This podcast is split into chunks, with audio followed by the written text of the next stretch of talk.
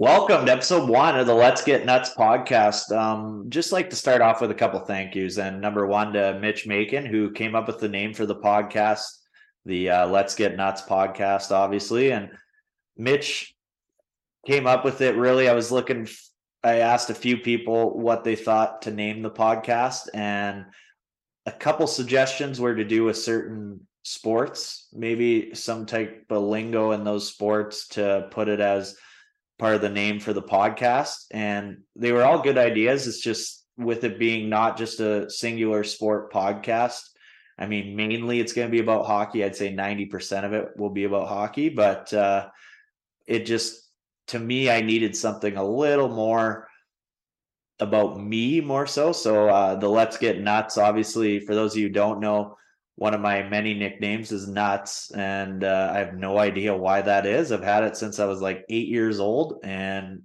couldn't shake it off for the longest time, and sure, it's still kicking. So Let's Get Nuts, Mitch Macon came up with, and a huge thank you to him for coming up with that. I think it's an awesome name. And yeah, we're going to go with that for the podcast. And thank you number two goes to Scott Erlinson. As to go with the podcast, I wanted to have a logo, and Scott really hit the logo out of the ballpark. I wanted some type, I gave him a bit of a brief idea what I wanted the logo to look like, and really he did an unreal job on it, I think. I think it looks awesome. It looks professional. And yeah, so a huge thank you to Scott for coming up with the logo. He also spent a lot of time helping me get this podcast up and running. I really had no idea how to make a podcast. I didn't know how to do the technological side of things. It's a lot more work than you would think, and huge thanks to Scott for helping me get this up and running. And hopefully in a few weeks when we're into episode 3, 4, or 5 that I don't need any bit of his help. So a huge thanks to Scott. I know it's probably getting fairly annoying with me having to get a hold of him fairly regularly, so and that leads me into, I guess, what this podcast will be about. So first off, the first 10 to 20 minutes is going to be about probably whatever subject, I guess, is in hockey, potentially golf or baseball or whatever. We're going to talk about key subjects that are going along during that week, because this is probably going to be a weekly podcast, I would say. Just once a week I'll come on. I'll get different hosts come on. I call them hosts because first 10 to 20 minutes will just be me and a buddy or whatever, just bantering back and forth, having different opinions on certain focuses in sports, mainly hockey, obviously. But we'll banter on free agent signings or trades, or if maybe we'll talk about Canadian teams from time to time, or big market teams, or who our cup favorite is, whatever. Regardless, that's kind of going to be what the first 10 to 20 minutes is about. This first interview, I didn't have someone join me just because I wanted to give an intro on what the podcast is going to entail. So for episode 2, I would think we're probably going to talk, I would say, almost all of the 10 to 20 minutes about the World Juniors. So that will be something to look forward to in episode 2. And so that's what the first 10 to 20 minutes will be about. And then the main part of the podcast for each episode will be an interview, probably somewhere between 40 minutes to an hour of, I'll have someone come on. All the people I'm interviewing are either former NHL players, current NHL players, professional hockey players, and whether it be Europe, the minor leagues, or former professional hockey players and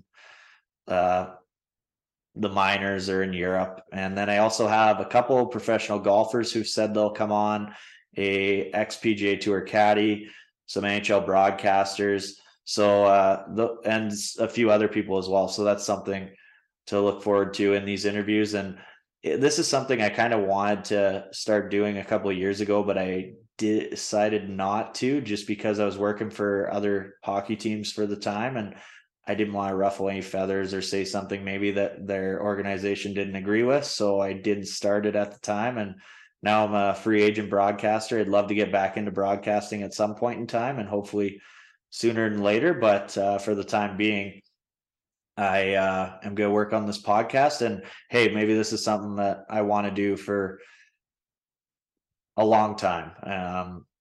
for maybe a career. Who knows how well it goes? I'm hoping it goes really well. I'm hoping to get some good feedback. If you ever have anything you'd like to suggest to improve on or whatnot, or something you don't like about it, I'm always open to that. So yeah, and there is going to be probably some vulgar language from time to time on the podcast. It's not exactly like no swearing or that type of thing. It's kind of a freelance podcast where people can really say whatever they want, express their opinions on certain things. I don't want people to feel like they're stepping on eggshells or whatever. Whoever comes on the podcast, I want them to basically speak their mind and say whatever they're basically willing to say about their careers or whatever.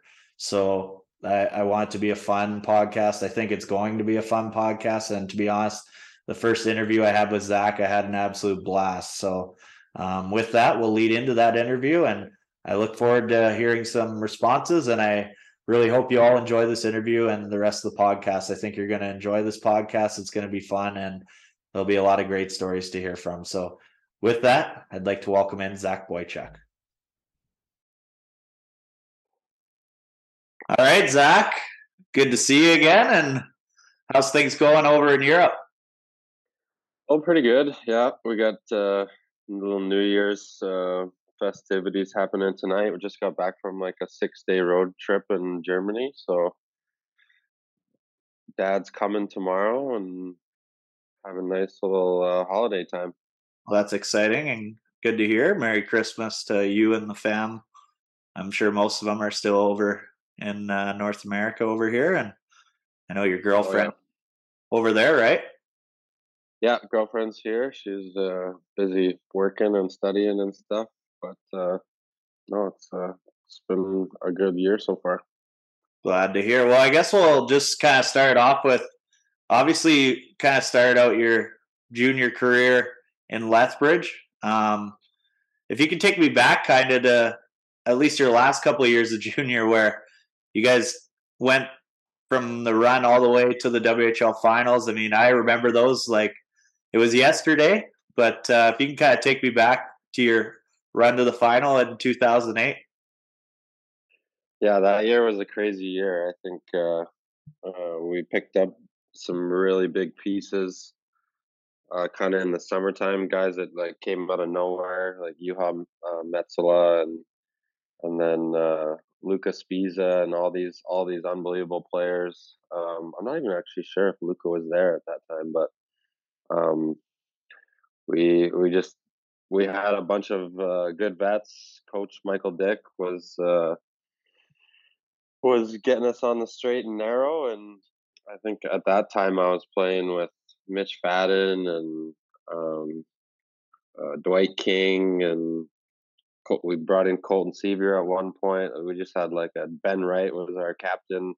We just had a solid team and went all the way to the finals. It was kind of a miracle run. Nobody expected us to beat the Hitmen and to beat some of these good teams, and then ended up playing Spokane Chiefs in the end and lost to them. But that was a fun time in junior in Lethbridge.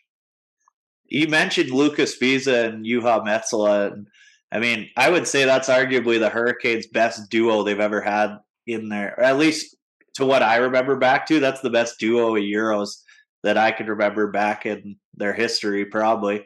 But in particular, Lukáš Píša, I remember when he came over, he literally came out of nowhere. This guy, I remember showing up to train camp, and he's this 17-year-old. He's got an absolute heater in his bottom lip. He just came out of nowhere though, didn't he? And then he all of a sudden gets drafted in the first round. Yeah, that was crazy. He really like came out of nowhere. Like literally nobody knew who he was. Just young 17-year-old from Switzerland. Just I guess our scouts must have been doing their right job, because when he came in he was just solid for us, and I don't even know if he was ranked or like anything with the scouts, and by the end of the playoff time he was probably one of the best D-men in the league and ended up getting drafted in the first round. I think a few spots after me and him both went in the first round, and he was also he pretty much stepped right into the NHL the following year. So that was a crazy pickup for us. And Juha was the same. He was unbelievable for us. Yeah. And I just, with Spiza, I remember, I'll never forget that image of when he absolutely blew up Scott Glennie in the first round. And then Braden Shen drops his gloves and he pretty much, I mean, it was a pretty good fight, but I would say Spiza definitely got the best of him. Yeah, he can handle himself. I mean, he was he played hard and had a bomb of a shot and could play tough too. So some of those Swiss guys, they're nails. Do you still keep in touch with a lot of those guys from the 08 team? There's a few guys that I'll see like randomly in the summer, but not a lot of guys that I stay in contact with completely. I'd say Carter Banks is probably the one guy that I still see quite a bit and still pretty good friends, but some of the other guys is just if I run into them or we get a text here and there, but yeah. I saw Benny Wright actually a couple weeks ago, and I see him, just run into him once in a while, but yeah, I hadn't seen him in a long time. Good guy. Yeah, what a great guy. What a leader, and you know, he from Lethbridge, so he kind of showed us the ropes when I moved there, and we had a lot of fun in his little Toyota Tercel car back in the day. Yeah, no. And then take me through that 09 season, because I believe Spiza started the year half the way through he got sent back, right? He went to Philadelphia and played like 39 games, I think it was. I'm not sure if the NHL rule is still the same, but after 39, or you can play up to 39 games or something, your rookie season, but you still have to pay or get paid for that contract season, and then they can send you back kind of thing. And then, but your guys' expectations that year were basically to win the league. And you guys kind of just snuck in the playoff 7th place, I believe it was. And you guys played Saskatoon first round. It was Braden Holtby was their goalie, if I remember correctly. And you guys were swept in the second round. What do you think kind of happened that year, and why didn't it all go together? Yeah, I think it was just kind of a weird year. There was a lot of like uncertainty with the coaching and the general management and stuff. Like we didn't know if those guys were getting re-signed back, and there was kind of a lot of crazy stuff going on in our locker room. But it was basically just a bunch of, you know, superstar players that had just been recently drafted and just kind of took the regular season for granted. I think we definitely didn't live up to our capabilities, but come playoff time, you know, a 7th seed beating a 2 seed, that doesn't happen too often in the Western League, and Saskatoon had a pretty good team that year, so we thought that we could somehow pull it together in the playoffs, and I think, yeah, we ended up getting swept by Calgary or somebody. It was not the way we wanted to finish, but a lot of guys on that team went on to play quite a while in the NHL as well. Yeah, you guys definitely on paper had a great team that year as well, but just the. I don't know. It just felt like expectations were a little higher than obviously what ended up happening, but that tends to happen from time to time. So I guess the last thing about your time at the Hurricanes, the rivalry with the Medicine Hat Tigers. I mean, I remember back to a lot of young people wouldn't remember because it really doesn't happen anymore. You watch the two teams play. I remember a couple of weeks ago, I went and watched the Hurricanes and Tigers, and there was 3 penalties combined the entire game. And I was like thinking to myself, there was 3 fights when you played in the first 10 minutes. But in particular, the one I remember the most is when Kyle Beach had the empty net playing against Med Hat in Lethbridge, and he stopped at the top of the paint and fired it into the empty net. And then the line brawl ensued, and King and Orfino, I think it was, came off the bench. If you can take me back to that situation, were you on the ice for that, or were you on the bench, or what was going through your mind in that? I was actually injured. I think I just got back from World Juniors. I hurt my ankle or something when I was at World Juniors. And then I am watching from the stands, and I'm watching Beecher cruise up, cruise down the ice and stop. And I'm like, oh no, what was that? And then like Ennis like came in, like gave him a shove, and then all these other guys. It was just a melee from then on. And then couple big boys on Medicine Hat were running around. So Dwight King had to jump on the ice, and Orfino, and yeah, it was. I remember watching it from the stands. It was crazy, but that was kind of the tail end of when all the fighting was going on, and it was starting to get more of a skilled league. But there was still lots of fighting when I was there, and that's got to be one of the all time WHL line brawls.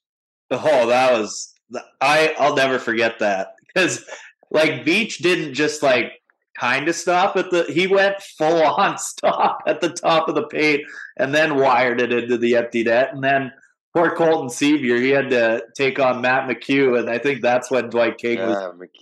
Yeah. Oh, that guy was like, he was like a 35-year-old in a 20-man's body. Like looked like a full on man. Was Ben Feld on the ice, or Ben Feld? There's a bunch of guys just running around, and I was like, this is not going to be good. But, yeah, you're probably happy you weren't on the ice for that, I guess. Benny Wright, he was in a fight too, wasn't he? And yeah, he was. Orfino, and yeah, that was. I think Dickers got suspended for a couple of games after that. Yeah, that's one of those where, honestly, I think, especially at that point in time, if you're on the bench and coaching, but you got all your skill guys out there in a line brawl against, especially Matt McHugh. Like, you don't see guys like that in junior nowadays, like Matt McHugh. Like, he was that guy was a beast. Yeah, and I just remember King coming off the bench and Orfino, but I wouldn't be shocked if at the time Michael maybe gave him a pat on the back and said, we might need you guys out there. Yeah, I think that might have been what happened, but nobody knows for sure. Yeah. But I guess also through junior, you kind of mentioned through that is you played in the World Juniors, and obviously it's that time of year right now. Do you still watch the World Juniors? Oh, yeah. I love it. Like, it's that Christmas time feeling for me, you know, waking up in the morning. Obviously, I'm over in Europe now, so the games are at different times, but I try and watch as many of the games as I can, and for sure watching the highlights and keeping up with what the guys are doing. And obviously I'm always going for Canada to win, but we got a few guys on our German team that's playing in Germany, so we get to watch those guys, and it's just crazy to see all the skill that they have now. Like watching guys like Bedard and some of these young up-and-comers, it's unbelievable how they can just put everything together, and it's exciting, fun hockey to watch. We get to Bedard in a moment, but who's the young Germans that play on your team that are on Team Germany? Well, we have the goalie, Nikita Kwop. He's been having a really good tournament so far. And then we got a couple forwards and one D-man, and all guys basically that have had pretty good chances to play in the Dell, and it's a pretty tough league over here, and then those guys are doing well here, and hopefully they have a decent tournament over there.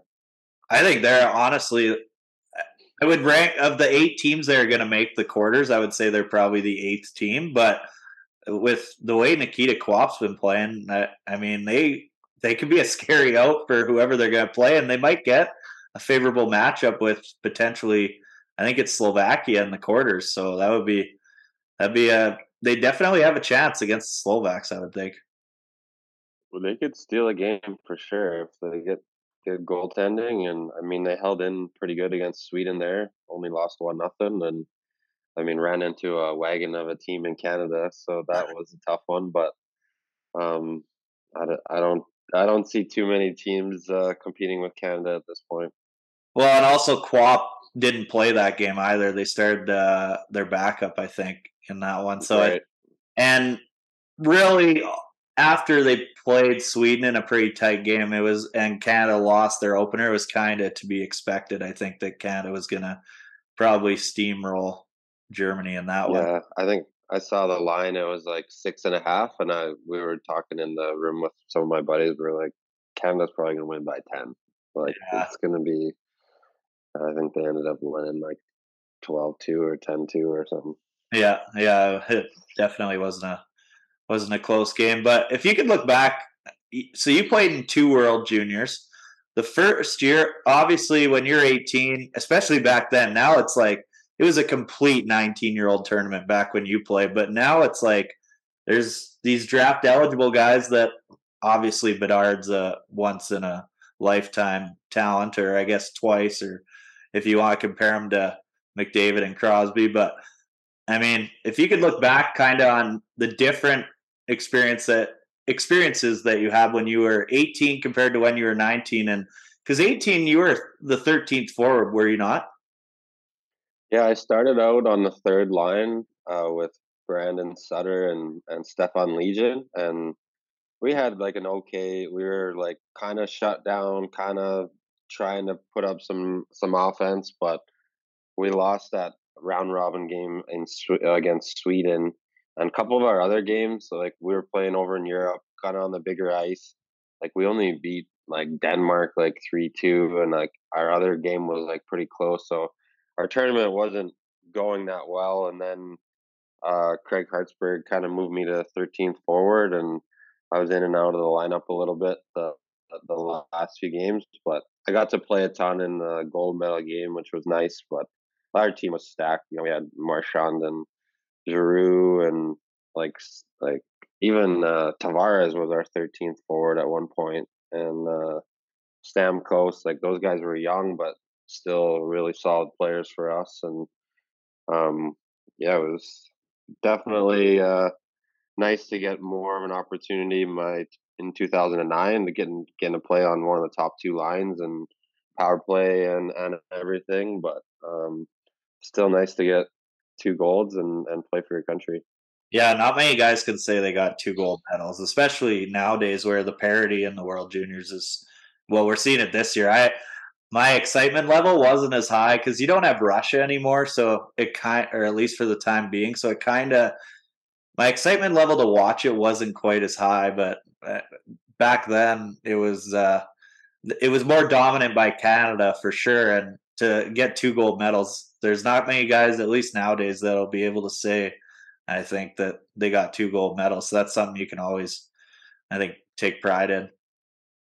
Yeah, for sure. I mean, Canada was kind of on top of the hockey world at that point, and you had those crazy, 2003 or 2005 teams, and I think we ended up winning 5 golds in a row, and then kind of struggled from then on. Even the last 10 years, I think Finland's got a bunch of wins, the U.S. has a couple, Canada still too, but it was pretty dominant during that little five-year run. Yeah, it's funny though. You talk to people and everyone's like, "What's wrong with Canada? Like, why aren't they dominating the World Juniors?" But it's honestly, it's a good thing they're not now, because you don't want, as much as a lot of Canadians want Canada to win every year, right? I mean, for the tournament itself and for hockey in general, you almost don't really want them to win every year. I just love watching it. I could care less if Canada wins. I just love watching the close games and the upsets. There, you kind of, I know you won twice, but are you kind of the same way? Yeah, definitely. I think having played in it, you kind of take more of a interest into it, and like a lot of my teammates right now, some of them want to watch it, some of them don't. I'm like, I got my phone on the bus and I'm like streaming it and just watching random games like Latvia and Swiss. And I like to see the young prospects, see what kind of different skill stuff they're doing. You see, like I watched a couple of games. There was 3 Michigans attempted, and then now they're not doing any of the Michigans. So it's funny how the media can just tell them, stop doing that, and now they're lighting up, they're putting up points and scoring goals, and playing the way the hockey should be played. But it still would be cool to see a couple of Michigans. Like when I played, this was 15, 16 years ago now, there was a Michigan goal in Sweden. So it's not like these guys are doing anything that we weren't doing. But really? There was a Michigan goal? There was a Michigan goal, I think Matthias Tettenby or somebody in Sweden. In Sweden. He was a high-end prospect. Yeah, so it's funny that the media just takes it way out of proportion.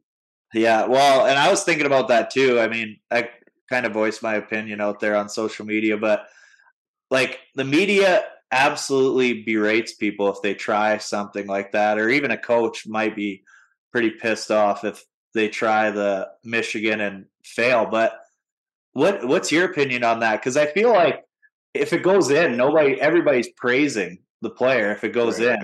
And I get that you might have other options to make a play if the puck's on the ice, but I feel like, I mean, what's the difference between being stopped on a wraparound or just a plain shot compared to being stopped on a Michigan attempt? Yeah, honestly, like if you can perfect it, it's definitely way better than a wraparound. Like how often do you see wraparound goals nowadays? Like yeah, exactly.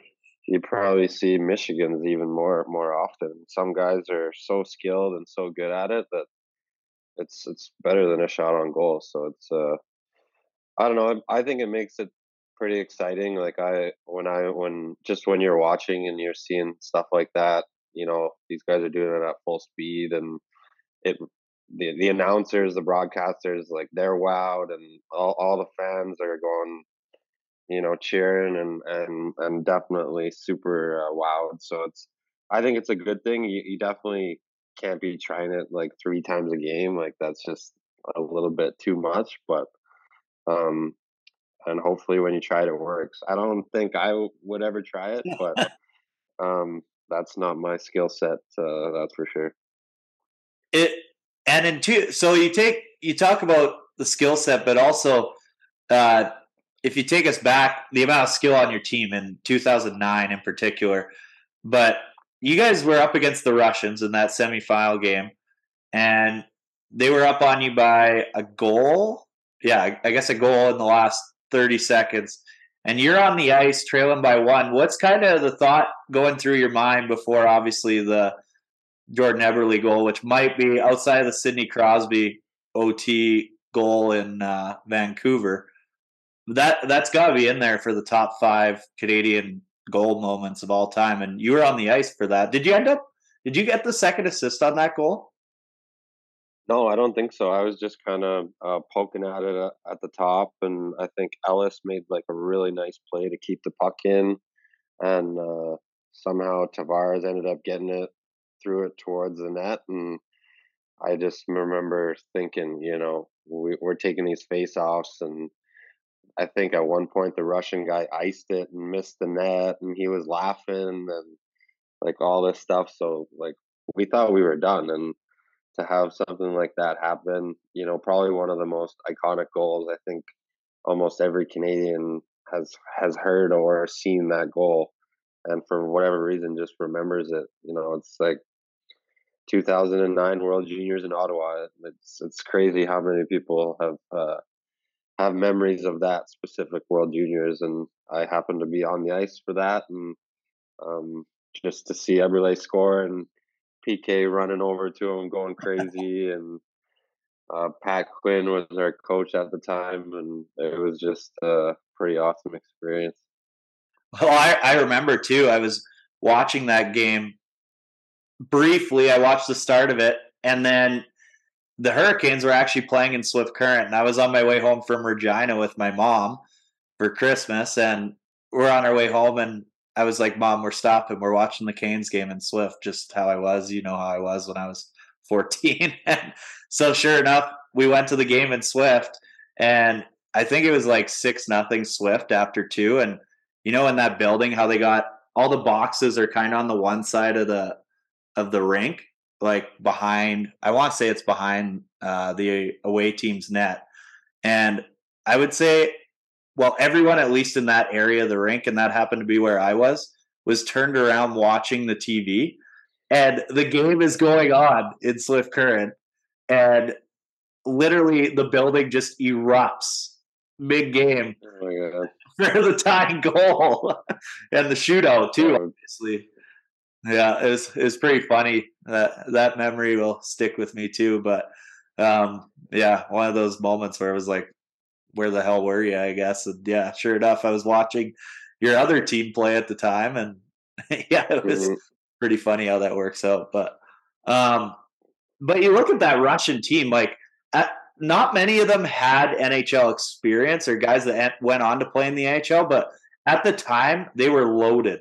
Like a lot of those guys were high-end prospects. Like you got, I'm just looking on my phone here, you have Dadnov, who's obviously still an NHL veteran and playing. You got Nikita Filatov, who was a stud.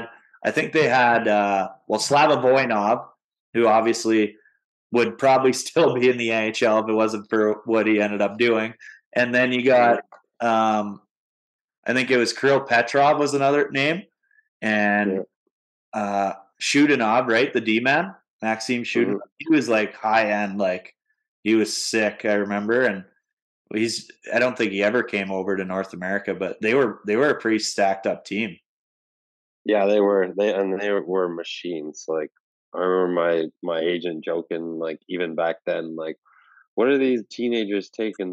They're buzzing around, and then sure enough, years later, the whole doping scandal happens, and we're like, oh, maybe they were onto something. But no, they've always had a good like World Junior team, and I think that year they had like some good goalies, and we had a crazy game against them. I mean, it was back and forth, and I think we were getting outplayed like for a good chunk of the game, and obviously nice to take the win in the shootout and go to the finals and beat Sweden in the finals. But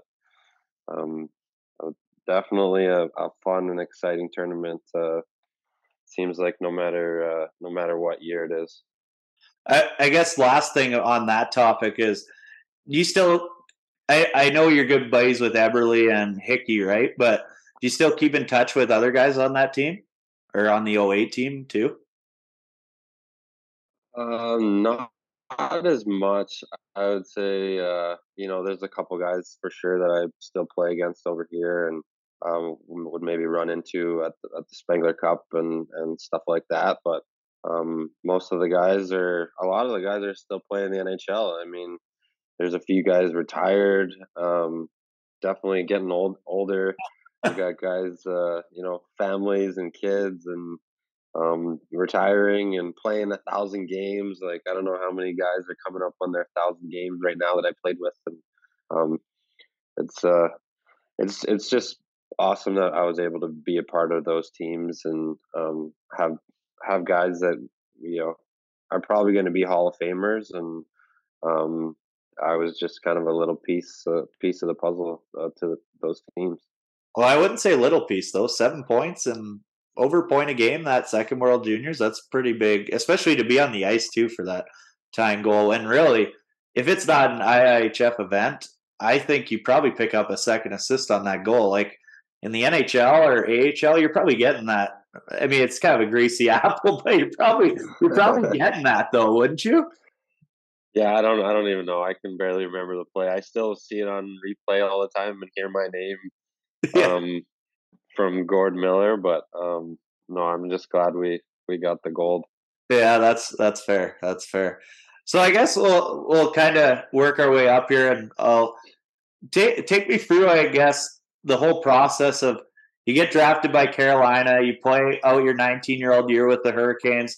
And then you work your way into the NHL. What was the experience like playing in your first NHL game?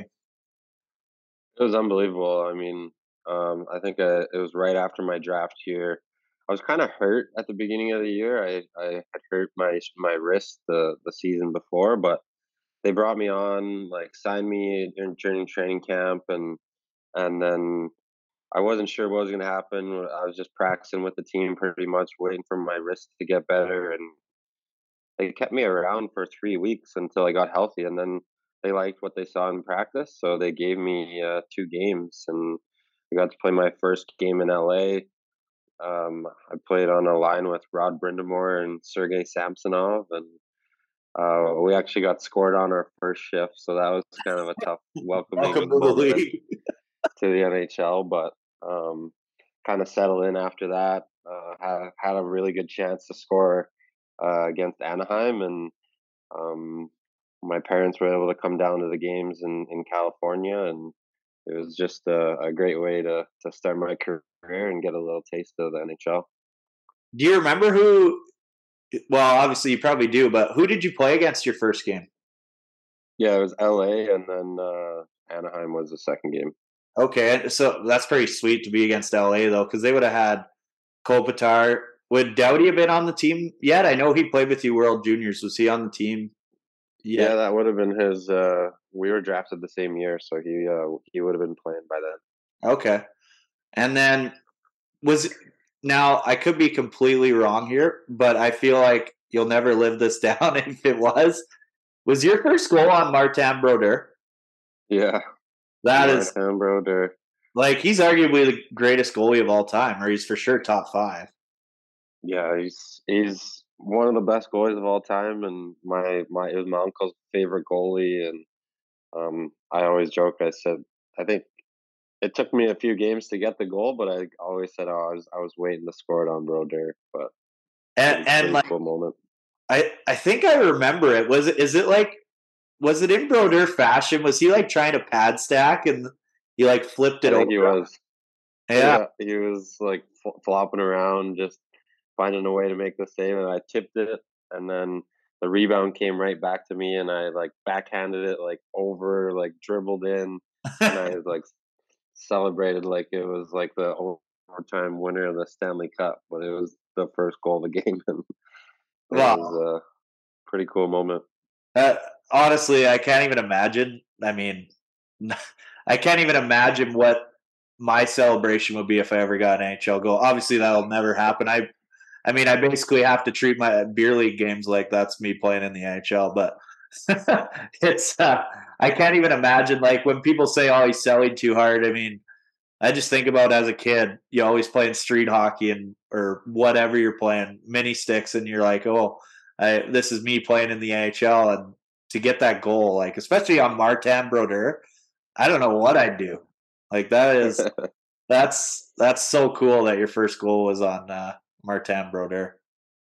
Yeah, it felt pretty good, and it was assisted by Brandon Sutter, which is one of my good buddies, and Brett Carson, which is another one of my really good buddies. So I got the plaque with the puck and me celebrating, and pretty cool moment for me. That's pretty sweet for sure. Does Brett still play, or is he retired now? He just retired last year after this year, so he's a scout now, I think, for Nashville, and he's living in Calgary. Get to see him quite a bit. He's still one that I keep in touch with a lot. Okay, and really nice guy from the time I met him when was with you, from everything I can tell. So, and I take your word for it because he's one of your good buddies. So I take your word for it. I would say if you're friends with him, I guess it's probably something. He's a pretty good guy, I would say. Oh yeah. He's liked on every team that he plays on. He's just a big, funny guy, and, you know, plays hard, and he had a pretty good career. He played for the Flames for a while, and we were roommates back in the day in Charlotte, North Carolina, playing in the AHL, and we were kind of getting called up and sent down at the same time, and it was sad to see him leave, but he went to Calgary and had a pretty good career there, and still one of my good buddies. Now, so was it right after Carolina and you went to the AHL for a couple of years, right? With Carolina's affiliate still, is that correct? Yeah. Okay. But it was through waivers where you ended up in Pittsburgh and Nashville, right? Yeah. So did you... It was the lockout year. It's a crazy year. So that is that 12-13 or 13-14? Yeah, I think around there. maybe 13, 14. Okay, so and it was set. Was it 7 games in Pittsburgh? I want to say. 7 games in Pittsburgh, 5 games in Nashville. And then I don't know. Back on waivers, back to Carolina. It always seems to go that way. Hey, like if a guy doesn't hit it on waivers right away, it's you're going maybe one more stop, and then you're going back to where you were. Yeah, that's crazy. How that was. I started the year in Charlotte because it was a lockout. Luckily, I was able to play some games, and I was playing really well.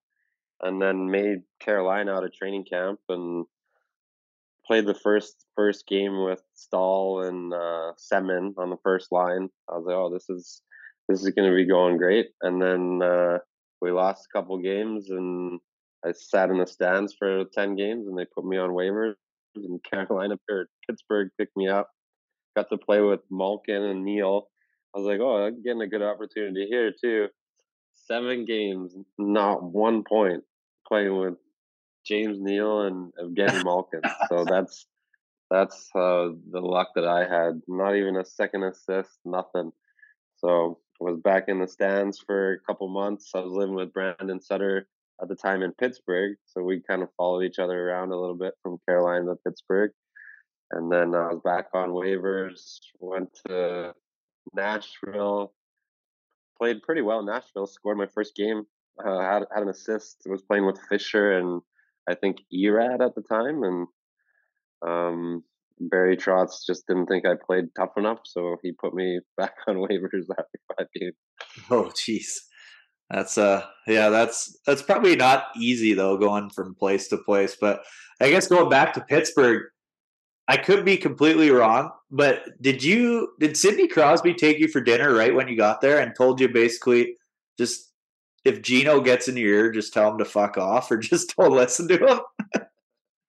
No, I don't think he said anything like that, but I feel like Crosby was really good for taking guys under his wing, and him and Brandon Sutter would hang out all the time, and I was Sutsy's roommate in Pittsburgh, so we were always going for dinners, whether it was pregame meals or like night before a game, and got to hang out with Crosby quite a bit. Never really got to play on the line with him or anything. I think we had like 1 or 2 shifts together, but just to be around a guy like that was just crazy. Just a pure superstar, great guy on and off the ice. Yeah, I've heard nothing but great things from Klinkhammer. Played with him too, obviously, for a brief stint in Pittsburgh, and yeah, heard awesome guy. Like not Mr. Serious around the rink, but he still likes to have a couple pops away from the rink, like most guys do at least. And but yeah. Do you have any crazy like? Did Malkin ever like? Did he ever get in your ear on the bench, or is he the crazy Russian he comes across as? Not for me. I mean, I wasn't there a long time, but we were line mates, and he didn't really talk much to me, or I don't know if him and James Neal were talking much, but he just kind of, I don't know if he was speaking the greatest English back then, and we actually had some good chemistry. We got lots of chances, and it was kind of I liked playing with him, but it ended up not working out, and I always thought he was a really nice guy. So a couple of years after Pittsburgh and Nashville, it was a couple of years in the minors, right? And then was it over to Russia? Is that where it went first, right? For 3 years? Yeah. I was on a PTO in Arizona trying to get a contract after Carolina was all done, and ended up not making the team in Arizona.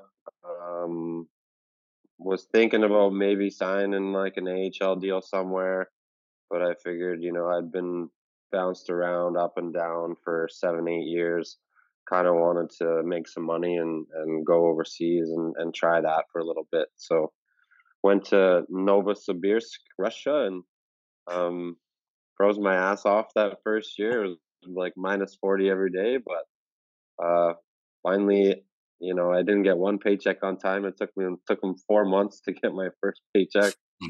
And then I waited like another half a year, I think, to get the rest of my paycheck. But finally got all my money, and was an experience, that's for sure. So Novosibirsk, where the hell in Russia is that? I know I've heard that team, but I have no idea where in Russia that is. It's pretty far east, like it's in Siberia, like it's literally one of the coldest places in the world and Russia. But our travel was nuts. Like we were, when you're in the Eastern Conference, and you just don't realize how big Russia is. Like it's huge. They got 8, 9 time zones. Like you think like USA and Canada's big, we only have 3 time zones. They have like 8. So if you're flying from Moscow, like all the way over to Vladivostok and China and like all these places, you have to take the plane down and gas back up. Like it's just like crazy how far these flights are. Well, I remember when I was over in Russia and I was trying to, I think we tried to connect. I don't know if you were playing around Moscow or not, but Omsk was playing out of Moscow or some little suburb of Moscow that season because their building like fell down or I don't know, something happened. But when I was over there, I remember there were games going on at like noon and it was like noon Moscow time, and there were games. I think it would have been Kunlun, the China team, that was playing. And I just assumed, I was like, oh, it's just an afternoon game. But it's not. It's 7 o'clock. Like, how the hell did you guys play games? Like, how did your body feel when you're playing games at freaking in your time zone at 7 o'clock, but across the country, it could be a 9-hour time difference? Yeah, honestly, that season, my body did not ever know what time zone that I was on. Like, the travel was so crazy. The flights were so long. We'd get home at 6 in the morning, and I didn't know like if it was 6 in the morning at our time or 6 in the morning in Moscow time. Like usually the Moscow teams will stay on one time zone and just not even look at like the local clock. So yeah, you're right. Like you think the game's at 7, but really you're playing the game at like 11, 12. Like I remember landing in Khabarovsk the one day, we get in, we're like, oh, like we had to fly east. We were like, oh, like we're just gonna go to the hotel. It's like 10 or 11 p.m. at night. No, our coach is like, we gotta go practice. So we had to go and wait for the beer leaguers to get off the ice at like 10 or 11 p.m. and then we practiced after them, and then like went to bed at like 3 or 4 in the morning. Woke up the next day and played at like 12 or 1 like local time. Like it was honestly the craziest scheduling and time zones, but it was something to experience, that's for sure. Do you got any crazy Russia stories besides your paychecks showing up 4 months late? I mean, there's countless stories for sure. The one that was probably the craziest was the Russian gas. You kind of hear that a lot on Spit and Chicklets, but for my Russian gas story, it was just a crazy, shady experience. Like we're at home. I think I don't even want to say which team it was on because I feel like they'd probably get me in trouble. Yeah, we go into like this back room, and like all the Russian guys are like, oh yeah, you got to try the Russian gas. And I'm like, okay, like you got to try it once. So I go into this like back room in the corner of the dressing room, and there's like these doctors, they're sitting there. There's like one lamp on and all the lights are off. And I'm like, okay, like this is kind of shady. And like a couple of the guys are like lined up to go get on this bed where these doctors are. And I'm like waiting in line, like seeing what everybody else is doing. And so when it becomes your turn, like I'm like trying to talk to the Russian guys, like, what do I do? Like how does this work? And they're like, okay, like make sure like you really breathe in and you really breathe out, and then you hold your breath. So eventually it came up being my turn. I get on this like little like massage table with this like weird like lamp like shining in my eyes, and this guy's got this gas mask on, and he's ready to to fill her up and put it on my mouth. And he's like, he's speaking full Russian. I have no idea what he's saying. The lights are still like kind of dark. I'm like trying to relax, like trying to breathe. And then all of a sudden he's like, okay. And I go 1, 2, 3, like breathe in like as far as I can. And then they put the gas mask on and you're supposed to hold your breath and like let the gas like kind of like seep up like into your like brain. And like, I don't know what it does, but for some reason I could hold my breath with this gas mask on for like, I felt like 3 minutes. Like I felt like it was endless. And all of a sudden, like all the energy and everything that was like going to my head just like made me feel unbelievable. Like I walked out of there thinking that this was like the best thing ever. Like the next day, the next game, like I was flying, like I could never get tired. So I have no idea what they put in this little gas thing, but that's my Russian gas story. Probably had 5 points the next day or what? Yeah, I mean, our team wasn't great. We were like, Russia's a tough league, but it's all those guys are machines, and I think they're taking a little extracurriculars on the side too. Yeah. Well, I remember going out in Russia, and I don't know if I'm sure guys on your team did the same, but did they take like these?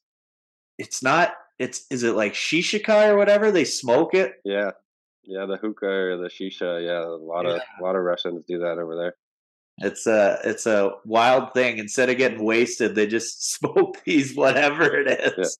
Yeah. Half the guys are crushing vodka, and the other half's doing the shisha. Yeah. You know, and I mean, you would probably agree with me. I think I was in Moscow, so and I've heard other places are a little different, but I mean, I loved Russia. I don't know if you did too, but I honestly really like Novosibirsk. Like that was, it's the third biggest city in Russia, and it has everything you need. Like everything was cheap. You take a taxi, it'd be a 20-minute ride. It'd be $2. Like everything was really cheap, and I mean it was cold, obviously, but I never like felt unsafe. Like I never felt worried. Like the food was good. The women are very good looking as well, so that's that's kind of nice to look at. But I enjoyed my time in Russia. Well, and you say you never felt unsafe. I completely agree with you there. I tell people all the time. I mean, I don't know if they pull you downstairs somewhere and blow your head off if you do something dumb over there. But I always say I felt safer walking alone in Moscow at night than I do in Lethbridge at night. So I would completely agree with you there. I guess one of the last things I will, as we wind down here, but I guess kind of talk about your experiences at the Spengler Cup and what's so cool about the Spengler Cup. Cause you always hear stories that guys just absolutely love playing in the Spengler Cup. And as a young kid, and I think a lot of kids even nowadays, they see the Spengler Cup on TV and it's, oh, I'm not watching that. I'm watching the World Juniors. Like, I don't even know what the hell's going on in this Spengler Cup tournament. But the older I've got, I've appreciated it a lot more and started to watch it a bit more. I didn't watch it all this year, and probably a good thing. It looked like they had a rough go. I guess just talk about your experiences at the Spengler. And you won 2 of the 3 years you played, which is pretty awesome. But yeah, just I guess take us through how the Spengler Cup works and what's so enticing and so awesome about playing in the Spengler. Yeah, it's just the whole atmosphere and experience there in Davos. Like Switzerland is an incredible country, and it's just such a cool little mountain town in the middle of nowhere in Swiss, and all the hockey fans from all over the world will go and watch this tournament. I think it's the oldest running tournament in hockey history. It's like over 100 years old. So it's just got a ton of history. And I always liked, you know, waking up early on Christmas Day or Boxing Day and trying to find some hockey, and on TSN they're always playing the Spengler Cup first, and because it's over in Europe and it plays earlier, and then usually the World Juniors is the later games. So I grew up watching it, and there's always a couple guys on the team that has a ton of NHL experience, and they always have like good coaches and GM. Like Shane Doan was the GM this year, and Niedermeyer was one of the coaches, Travis Green. So like every year, I like when I played, I got to play with Bieksa, you know, Manny Malhotra, like Chris Kelly, like just a lot of like legends of the game. And luckily, I was able to win a couple of the Spenglers that I played at, and I was also trying to make the Olympic team, so that's why I got to go to the Spengler and give a good effort. But no, it's just a special place to play, and I think any older NHL guy that is thinking about retiring or thinking about playing a little bit in Europe to definitely say yes to that tournament, because it's a fun one for not only you but families. And my parents got to come over and experience it, and Ron Francis was our GM the one year too. Like it's just a crazy list of great Hockey Canada people, and anytime Hockey Canada asks me to play, I usually say yeah. Yeah, I mean everything I've heard is it's awesome, and I mean from a fan perspective, I've heard it's just an absolute party, and just oh yeah. You're drunk the whole week, basically. Yeah, they're up dancing on tables, and they're up in the ski hills, and it's so much fun. And I was actually watching a little bit of the tournament today. Obviously, Canada lost in the quarters, so it's tough to watch these other teams. But a Swiss team ended up winning today for like the first time in a long time, and they won in a shootout. And it honestly. Their fans were crying. Like it's just one of those teams that hasn't won a lot over in the Swiss league. They haven't won really anything, and for them to win the Spengler Cup, their fans were just going absolutely nuts. It's like singing, and it's just a completely different atmosphere for a game. And I thought that was pretty cool to see that. Was it Ambry who won? Ambry Piotta? Embry won, yeah. They won in a shootout.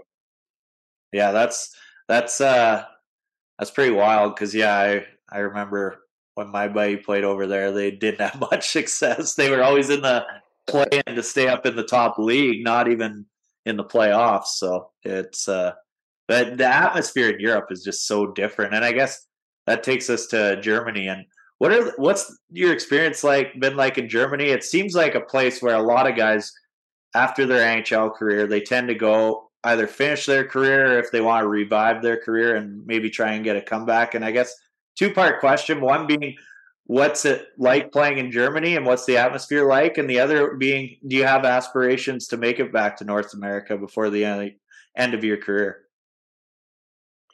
I love it in Germany. I think it's one of those leagues that's, getting better and better every year. It's super underrated. I think, coming over here, everybody talks about the Russian league and the Swiss league, but it's crazy how good some of these other leagues are getting. Sweden's really solid. It's probably one of the top leagues. And, Czech's really coming along, Germany. A lot of these teams, like we played in this Champions League tournament, where you're playing all the top teams from all across the leagues, and it's just a lot of fun. And every league kind of has a different style of play. Germany is like really more North American style. I think you can see like how they're churning out some really good prospects and really good players, because they just play hard. It's offensive. It's go go go. And there's a lot of guys in our league that played long and careers, and we're really good in the American League, and we're like high end prospects. So that's kind of rubbing off on some of these other younger German players, and guys like Dreisaitl and Moritz Seider, and there's a guy in Buffalo that's doing really well this year, and I think I can't remember his name. Paterka. Yeah, that's right. He's like. And then Lucas Reichel, he's going to be an up and comer in Chicago. Like, it's just crazy how good these young guys are getting. So I love Germany as a country. Like, it's so laid back here. You know, you can go outside and drink a beer anywhere you want. Like, you can literally, like, walk down the park, like walk down the middle of the street and be drinking a beer. It's just like the culture over here is just chilled, and there's some good clubs that the guys go to, and some good cities in Germany that we get to travel around in, and I've been loving it. But as far as going back to North America, I mean, I wouldn't shut the door completely. You know, I'd maybe my last couple of years, maybe try and play in the American League for a little bit. But I think NHL career is kind of long past, and I like playing over here in some of these leagues. I've played in 3 different leagues now, and I'll keep trying to play for as long as I can. Well, and yeah, I think a lot of guys that do end up going to Europe, I mean, the odds of making it back, you know, as good as anyone, the odds of making it back are pretty hard to the NHL, at least. I mean, the minors is a little bit different story, but it just seems like Europe's such a great place to play hockey, and it's nice to kind of hear stuff like that you just mentioned. Yeah, now that I'm older, you know, I appreciate it so much more. Like, we get all these breaks during, like, when the national team wants to do their practicing and tournaments and stuff. So we'll get like 7 days off in November where we can just travel around. I went to Turkey this year. I've been to Dubai. Like, I've been to all these different places in Europe and trained around, fly. Like, it's so fun over here. And then if there's an Olympic break, I think we got like 14 days last year. Like, it's a little bit different schedule. We only play like 56 games, I think, and a little bit easier on the body. There's not as much hitting and fighting and stuff. So it kind of suits my play, and I like it a lot over here.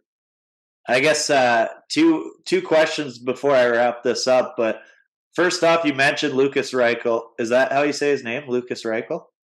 Okay. Yeah. You played with him, correct, for a year? Yeah. What? My first year here. I'm a Hawks fan, so I gotta ask you, what's your thoughts? Like, what do you think he's gonna transform into? I honestly think his potential is, like, through the roof. Like, I couldn't believe some of the moves that he was making over here in this league, and he was pretty much our first line center, and he actually started on the wing like years prior, and our coach just threw him at center with these 2 other German guys on our team, and they just lit the whole league up. So he's and to do that at, you know, 18 years old in this league, that's pretty impressive. So I think when he finally gets his shot in Chicago, and they give him a long, extended look, I think he's going to be solid. And if they bring in maybe Bedard to help him out too, yeah, I'm hoping on that. Mates, but I think that team could be pretty exciting with 2 guys like that. Oh, I will cry if Chicago doesn't get Bedard. I think, because I mean, watching him in the World Juniors is just like, I get it that they played Germany and Austria, but like, he's 17 and he just had 13 points in 2 games. Like, the guy's a human cheat code. Like, he can literally do it all. He can shoot, he can pass, he can dangle. Like, he hits. Like, he literally, I think if he was a little bit bigger, he could be, you know, one of the best players of all time. But I think he's going to be an exciting player to watch for a long time, and maybe that's why Chicago traded half their players. They see that and they want them. Yeah, well, and I mean, you honestly think that at least there's going to be no one as good as McDavid, and what he's doing right now is ridiculous. But like, you look at what Bedard's doing at the World Juniors, and I know he doesn't skate like McDavid, but it's almost like hard to think that there's maybe something there where he could be potentially as dominant as McDavid. If you just look at like their junior numbers, the guys McDavid got to play with compared to who Bedard's played with in junior, and like, you look at their World Junior statistics, like, it's one of those things where I don't know, like he just keeps doing these things over and over, and you're like, holy cow, like is this guy like potentially the next McDavid? He could be. It'll be interesting to see that play out, because obviously McDavid is all of a sudden scoring a ton of goals now too, so he's working on his shot and he's kind of got everything going for him. I don't think he hits a lot like Bedard does, but obviously he's got the size and that crazy speed, whereas I think Bedard kind of gets his touches and makes his plays. He still skates pretty well, but no, it's just so fun to watch those guys, and his confidence level through the roof. Like he's tried multiple Michigans already too, and I mean, guys like that are definitely changing the game. Well, I think. Go ahead. Sorry, go ahead. No, you were talking. Sorry, I cut you off. Go ahead. No, yeah, just like I love watching the World Juniors, but I've never seen a guy dominate the way that he's dominating. Like Tavares had a good tournament when I was playing, and Ebbs and those guys, but to see, you know, that many points and that many goals already, and the tournament basically just started. We'll see if he can score some big time goals like Eberle did, but I think he could end up be breaking the record for all time. Yeah, I honestly think he's gonna probably break Lindros's record here, which is, I didn't think that was actually attached, but sure, yeah. Get proven wrong. But and for me, the thing that makes me cheer for him a lot is I've heard growing up he wasn't the wealthiest kid, which is like, especially not only to be as good as he is, or just a good player in general, but like to not have that wealth behind him to really push him to the next level. Like, don't get me wrong, McDavid's a hell of a player, but he had a pretty wealthy family, if I remember correct, growing up in the greater Toronto area, and obviously was helped that way. Now, Bedard had the talent level, so everyone around him was going to help him that wasn't family related to push him. But that's probably, even for you, that probably is like one of those things where it's like, that's pretty sweet that a guy with that much talent that really doesn't have a crazy amount of money background.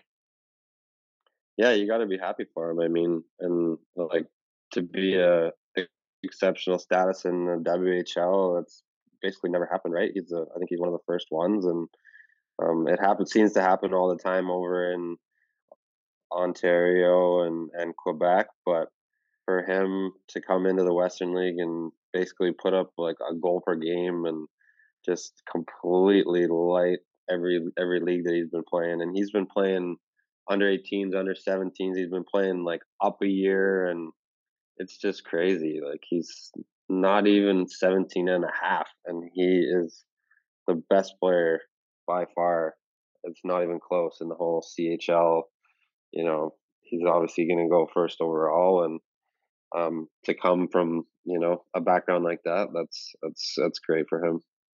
Well, we could probably talk for hours, Zach, but it's getting close to New Year's that year in your area. I mean, you still got a few hours to go, but I guess we'll kind of wrap this up. But I really appreciate you coming on. It was great to have you. And like I said, we could go on for a couple more hours, really, if we want to. But thanks again for coming on. Oh, thanks for having me on. Go nuts, eh? I love the the nickname. You're a legend all across the hockey world. Coming from, you know, 14-year-old kid watching Lethbridge Hurricane games, and see where you're at now. It's awesome. Well, thanks a bunch, buddy, and we'll stay in touch, and Happy New Year to you. And it's Raina, right? Yeah. Okay. No, Happy New Year. Yeah, and tell your dad I say hi, too. Will do.